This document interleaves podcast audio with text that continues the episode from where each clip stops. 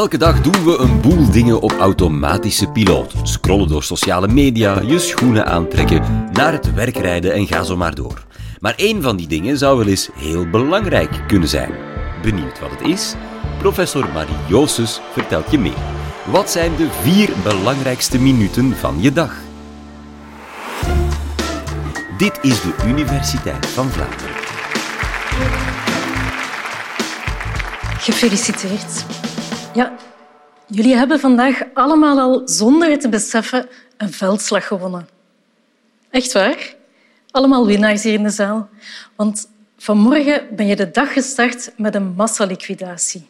Zonder het te beseffen hebben jullie vanmorgen, toen je je tanden stond te poetsen, kom afgemaakt met de bacteriën die zich tijdens de nacht in je mond hadden vermenigvuldigd. En daarover gaat het vandaag, over mondbacteriën. Mondbacteriën spelen een veel belangrijke rol dan we tot nu toe dachten. En dat ga ik vandaag uitleggen. Wat we tot nu toe vaak horen, is dat mondbacteriën belangrijk zijn voor tandbederf. En dat is ook zo. Van mondbacteriën krijg je gaatjes in je tanden. En ik weet niet of je dat weet, maar tandbederf of gaatjes in je tanden dat is de meest voorkomende aandoening ter wereld. Mondbacteriën zorgen ook voor andere aandoeningen in de mond, andere ontstekingen. En grosso modo heeft ongeveer de helft van de wereldbevolking op dit moment een of andere mondontsteking. Dus ook de helft van jullie hier in de zaal. Nu, het goede nieuws is, je kan er iets aan doen. En daarom dat ik hier vandaag een pleidooi hou voor wat mij betreft de vier belangrijkste minuten per dag. Dat zijn namelijk de twee minuten s ochtends en de twee minuten s avonds dat je je tanden poetst. Want zoals ik al zei, er zitten bacteriën in je mond. Dat is perfect normaal. Maar door het poetsen van je tanden ga je eigenlijk tandbederf tegen.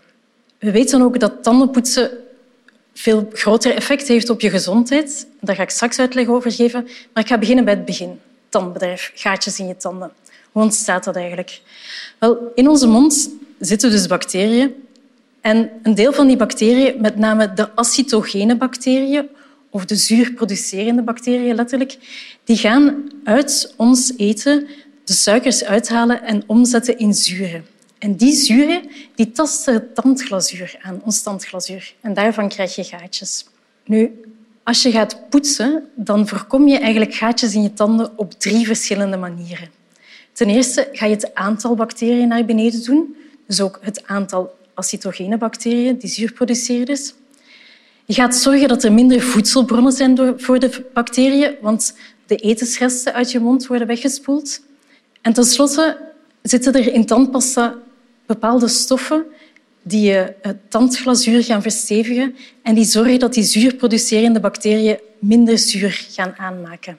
Die tandbacteriën of die bacteriën in onze mond die vormen eigenlijk een dunne film. Op onze tanden wordt dat tandplak genoemd. Daar heb je vast al van gehoord. En als je je tanden poetst, dan ga je die tandplak wegwrijven. Als je dat niet doet en die tandplak blijft zitten, dan gaat die beginnen aangroeien. En wat meer is, is dat die bacteriën zich dan eigenlijk gaan vastpleisteren aan je tanden. Ze gaan letterlijk bouwstenen uit je speeksel halen en zich daarmee inmetselen en vastpleisteren tegen je tanden. Dat heet tandsteen. Die bacteriën die in dat tandsteen zitten, daar kunnen we niet meer aan met poetsen. En daarom is het belangrijk dat de tandarts tandsteen verwijdert.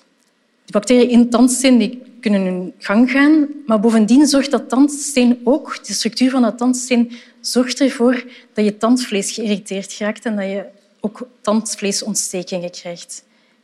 En omdat we weten dat mondproblemen en mondontstekingen mogelijk de start zijn van veel grotere problemen, is het dus echt belangrijk om aandacht te hebben voor mondhygiëne.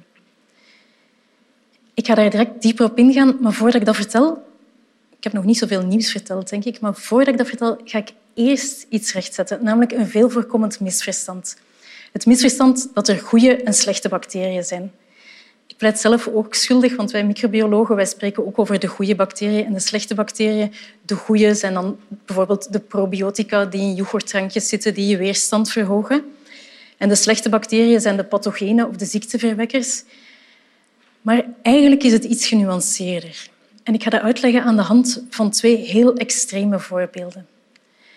Een eerste voorbeeld is Zo'n 15 jaar geleden is er in Nederland een studie stopgezet. Dat was een studie waar ze probiotica, de zogenaamde goede bacteriën, gebruikten in een groep van zwaar zieke patiënten. En ze gaven dat aan die zieke patiënten als hulpmiddel om hen sneller te genezen. Maar wat bleek? Bij een tussentijdse analyse bleek dat de groep van de mensen die de probiotica hadden gekregen veel sneller stierven. Dus die goede bacteriën die zorgden er blijkbaar voor dat mensen meer kans hadden om te overlijden. Helemaal niet wat ze verwacht hadden dus. En een ander extreem voorbeeld om het uit te leggen is eigenlijk een bekentenis. Ik ben namelijk zelf drager van een superbacterie. In mijn neus heb ik MRSA. Dat is methicilline-resistente Staphylococcus aureus. Ik ben niet alleen. Er zijn 5 tot 30 procent van de mensen die daar drager van zijn, dus wellicht nog een paar mensen hier in de zaal. Maar ik weet dat van mezelf, omdat wij onderzoekers ook al eens onderzoek doen op onszelf. En het is moeilijk te geloven, maar wij doen dat regelmatig al de afgelopen jaren, zo is met een wattenstaafje in onze neus gaan om te kijken wat er allemaal groeit. Maar wat, dat terzijde. Die superbacterie die ik in mijn neus heb, dat is een zeer gevaarlijke bacterie. Daar sterven jaarlijks duizenden mensen aan. Maar bij mij doet die eigenlijk niet veel kwaad. Als ze in je bloedbaan terechtkomt en daar een ontsteking veroorzaakt, heb je één kans op zes om daaraan te overlijden. Maar dus zolang dat ze bij mij in mijn neus zit, heb ik er geen last van. En wat ik met die twee voorbeelden wil aangeven, die goede bacterie waar je ook aan kan sterven en die slechte bacterie waar ik eigenlijk geen last van heb, is dat goed en kwaad heel erg afhangt van de context en de omgeving waar de bacterie zich bevindt. Dat is iets belangrijk om te onthouden. Ik kom daar straks nog even op terug. Maar zoals beloofd ga ik nu vertellen waarom mondbacteriën zo belangrijk zijn. De laatste jaren heeft meer en meer onderzoek aangetoond dat mondbacteriën niet alleen een effect hebben in onze mond, maar eigenlijk op ons hele lichaam en zelfs op ons welzijn. Ik ga jullie opnieuw een aantal voorbeelden geven. En ik ga beginnen met een heel contra-intuïtief voorbeeld. Nu dat ik jullie heb uitgelegd dat mondproblemen gelinkt zijn aan bacteriën, kan ik me voorstellen dat er een aantal onder jullie al denken van ik ga vanaf nu meer doen dan enkel poetsen en flossen. Ik begin met mondspoelwater, ik ga mijn mond stevig beginnen ontsmetten. Niets doen. Wat blijkt?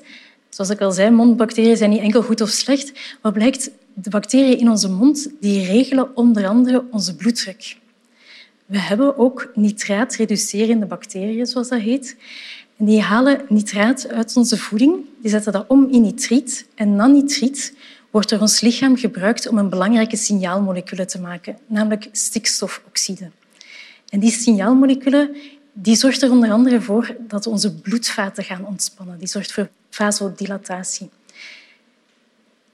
En bij onderzoek is gebleken dat er, als er aan jonge, gezonde mensen, als ze die regelmatig laten spoelen met ontsmettende mondspoelmiddelen, dat hun bloeddruk stijgt. Dat is niet echt wat je van plan bent, neem ik aan. Een tweede voorbeeld van de impact van mondbacteriën op ons hele lichaam is dat mondbacteriën zelfs een impact kunnen hebben op ons gedrag. Ik vind dat zelf een beetje ongemakkelijk om te horen dat bacteriën mee bepalen hoe wij ons gedragen. Maar het is recent gebleken dat mondbacteriën onze smaakervaring bepalen. Op onze tong zitten onze smaakpapillen en de bacteriën die daar rond zitten, door de stoffen die ze afscheiden, bepalen die mee hoe wij die smaak ervaren. Dat is op zich een fijn weetje, maar dat is eigenlijk heel belangrijk als je denkt bijvoorbeeld aan obesitas. Wordt namelijk op dit moment gedacht dat bij kinderen met extreem overgewicht dat die andere smaakervaring een rol zou kunnen spelen. Er wordt namelijk gedacht dat bij kinderen met zwaar overgewicht dat hun reactie op suikerinname anders is. En dat ze veel meer suiker moeten eten om eenzelfde ervaring te hebben als een niet-obese kind. En dan is het dan wel weer nuttig om dat te onderzoeken.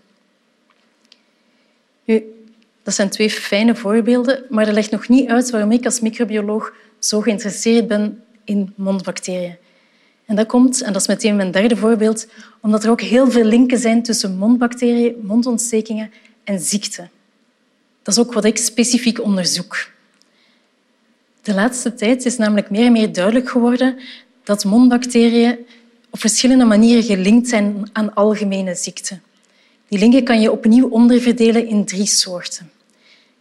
De eerste link is dat bepaalde mondaandoeningen, mondontstekingen en mondbacteriën bestaande ziekten kunnen verergeren. Voorbeelden daarvan zijn darmontstekingen, gewrichtsproblemen, maar ook bijvoorbeeld suikerziekte of diabetes.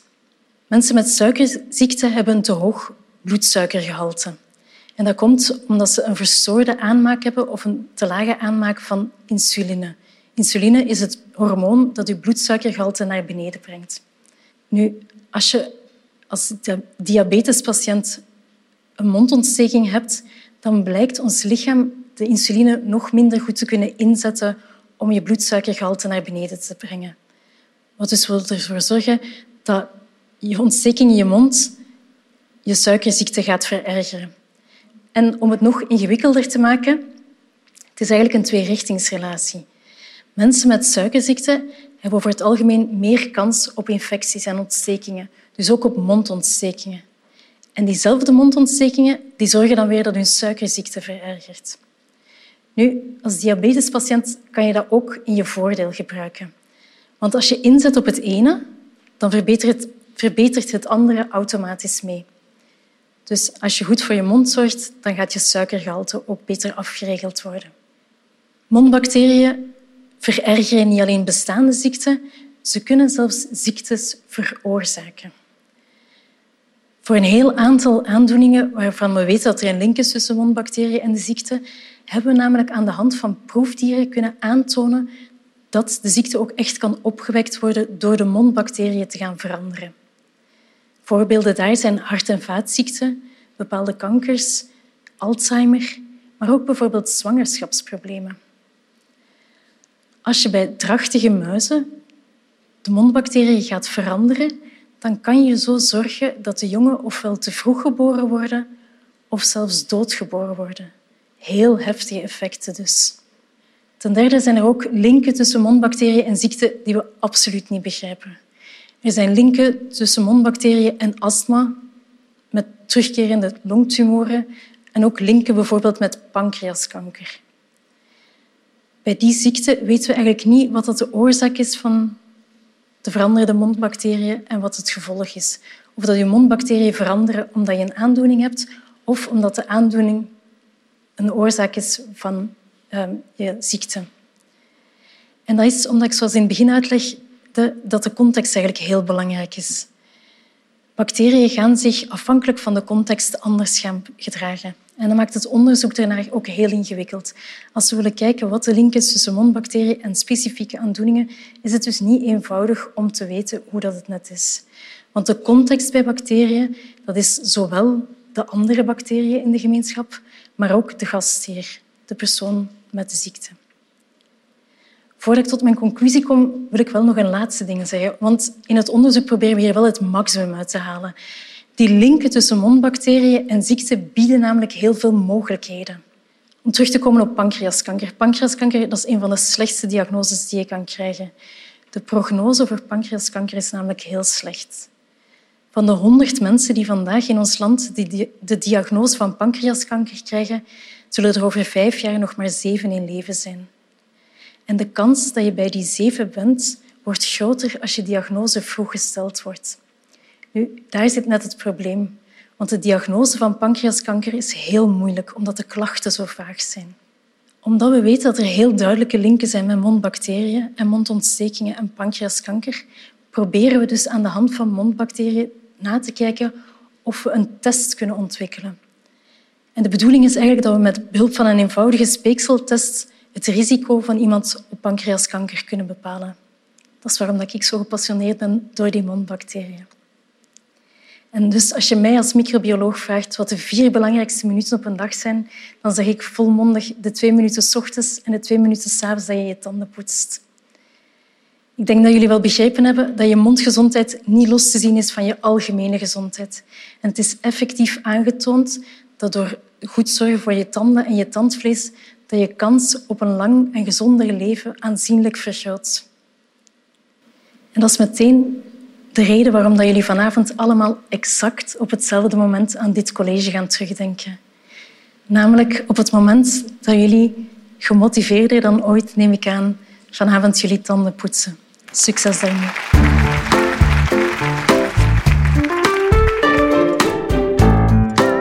Elke dag twee keer tanden poetsen en elk jaar op controle bij de tandarts zijn dus echt geen overbodige luxe.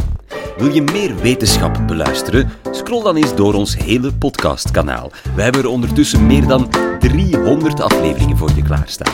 Heel graag tot een volgende keer.